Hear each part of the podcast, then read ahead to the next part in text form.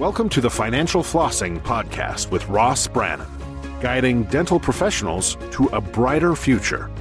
Ross Brannan is a financial advisor who knows it's not just about your teeth.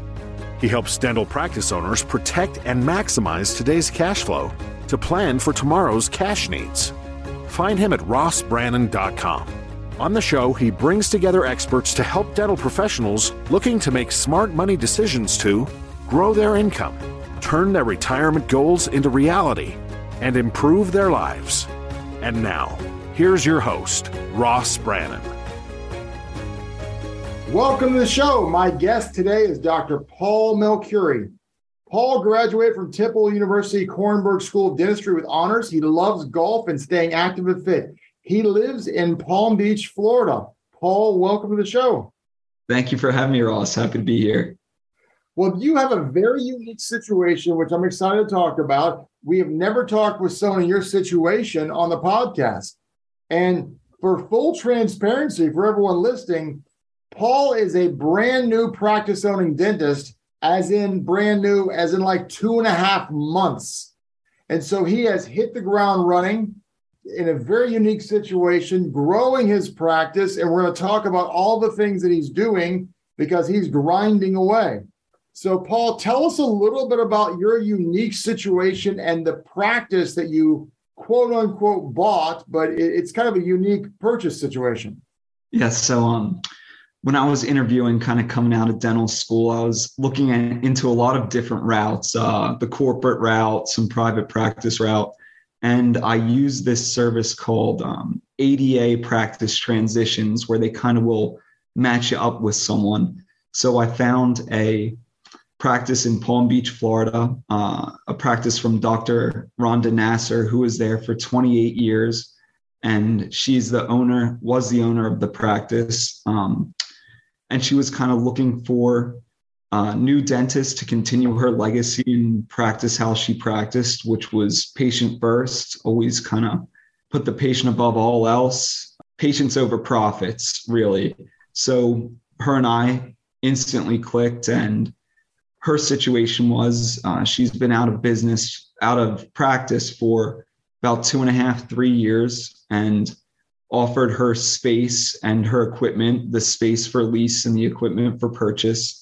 So I signed a five-year lease for the space and a purchase agreement to purchase the equipment. And from there, I'm just building up uh, some of her old Rolodex and a brand new Rolodex to kind of cement my name here on Palm Beach, you know, treat the patients so, how I'd want to be treated. And so you're you're operating lean and mean because you're growing it from the ground up. She had been out of practice, had retired two and a half years ago, but basically said, hey, I got a spot that's great for a dentist. Most of her patients had gone away. You got some of her old patients, and now you're growing your business. But what I think is really interesting is you have no staff, and so you do all everything, from the billing, from the scheduling, the hygiene. I don't know how many dentists would humble themselves enough to do the hygiene, but you're doing the hygiene. And so they're truly getting a real patient first experience here. Yes. Yeah. I answer the phones, clean up after everything, kind of doing it all. It is a lot of work, but again, when you can sit down with the patient and really give them your time and attention, I, I think it really shows with uh, building patient trust uh, in this profession. Trust is, you're going to have patients for life if you can build a good foundation of trust. So that's kind of why I do it. If they see a different hygienist every time and I just pop in, hello, how you doing, blah, blah, blah, goodbye, I just don't think that that's a great way to build trust with the client. So in my eyes, the clientele down here is very high class. They demand excellence. They demand the best of the best. So that's what I want to give them. So full time and attention is what I want to do and what the patients here deserve. What's interesting about that is, you know, if you were to buy a practice and the staff was already in place, you've got people doing these ancillary duties. But because you're able to, you're doing them, you're learning about them, it's going to give you a perspective down the road once you start hiring staff that you'll be able to, uh, you know, see where efficiencies can be made or adjustments and things of that nature. That's so that's that's pretty interesting from that perspective. So You talk a lot about, you know, uh, concierge on your website, and, and you talk a lot about that when you're, dis- when you're working with your clients. Talk a little bit more about the concierge type of dentistry that you're doing. So what that means to me is kind of full service. In launching this dental practice, there were so many different phone calls and things to set up that I needed to do. And it shocked me at how I would reach out to a company or a supplier or something like that, not receive a phone call back, not receive an email back. So when a patient calls, no matter what time of day or night, I'll answer, try and get them in if they're having an emergency or anything like that. Being responsive, I think, is such a big factor in win- winning over patients and getting new patients, to where, I don't know if it's COVID or anything like that, but I feel like, I'm sure your listeners know as well, even trying to get simple tasks done now seems like such a headache of people not calling you back, waiting on hold for hours on end. It's just a tall task to do even the simplest thing. So the concierge approach is kind of always, always available for them. I had a patient, it was a Saturday night. I had to leave the bar and go outside, answer their phone calls at about eleven o'clock at night, got them in that next Monday, no problem. So th- that kind of service is w- what I, what I want to well, do. You, you should be able to charge a premium for that type of service. So if you're not, you should absolutely be increasing your rates. So talk a little bit about the oral cancer aspect of your practice. So again, like the doctor spending time, I'll do an oral cancer screening at every single visit. Two minutes, check the head, neck, mouth, throat. It's just very important. I know a lot of doctors don't really do that quite as much as they should. The dentist is one of the only doctors you should see two times or more a year. Um, I know a lot of people might not be as regular with their dermatologist or with their um, medical doctor. So we're kind of a first line of defense there. So it's really important to me, and Temple Dental School, where I went, kind of really instilled that in us to screen for oral cancer every time. Because if you can catch it really early, you, you could save a life as a dentist. And it's kind of kind of why I got into it. That's, that's really important. I'm, I'm glad you're doing that. So talk a little bit about, so you're starting from the ground up, starting from scratch here. How are you growing? What are your strategies? Obviously, service is key for you. What are your strategies for growing your practice? So the one strategy that is kind of recently employed, which hopefully can yield some results, is just Google advertising. So heavily on the Google advertising. I also made some brochures, which I plan to kind of bike around and stick in mailboxes here around the neighborhood. There are also some hotels. It is a resort town, Palm Beach Island. A lot of people come for vacations and um, come on holiday. So there are a few big hotels, a Four Seasons, the Breakers, the Colony. I hand wrote some letters, nice handwritten le- letters on uh, personalized stationery, brought them to the managers of these hotels and said, look, if if any of your guests have any emergencies, dental related, here on the island can be at the office for their emergencies. So that's already yielded a, a couple of patients that have had veneers pop off, things that they need to be seen. So that's yet another way to kind of build clientele and build good relationships with local businesses. Yeah, if you're if you're sitting there and, and you, you lose, you know, if a uh, if a crown comes off when you're on vacation, you got to deal with that. And having relationships with those hotels is critical, because they're those hotels thrive on service as well. And you know, it, it is a higher end area, and so a higher end level of service is is is absolutely critical. So, what would you say? What are some of the challenges that? I mean, obviously coming out, you knew there was going to be some challenges. Some of them you probably didn't know what they were. What are some of the ones that kind of caught you off guard that you weren't expecting? A few things I will say that might have caught me off guard a little bit is, just like everything else, groceries, gas, some dental supplies are so expensive to purchase. And that has, I knew that they were really expensive, but some of the prices on these things, I feel like I'm getting gouged, to be honest. But that's kind of what you have to do. Patients need supplies. So that has been a little bit tough at first, just because when I took over the practice, a lot of the um, hard materials like mirrors, explorers, stuff like that, that doesn't go bad.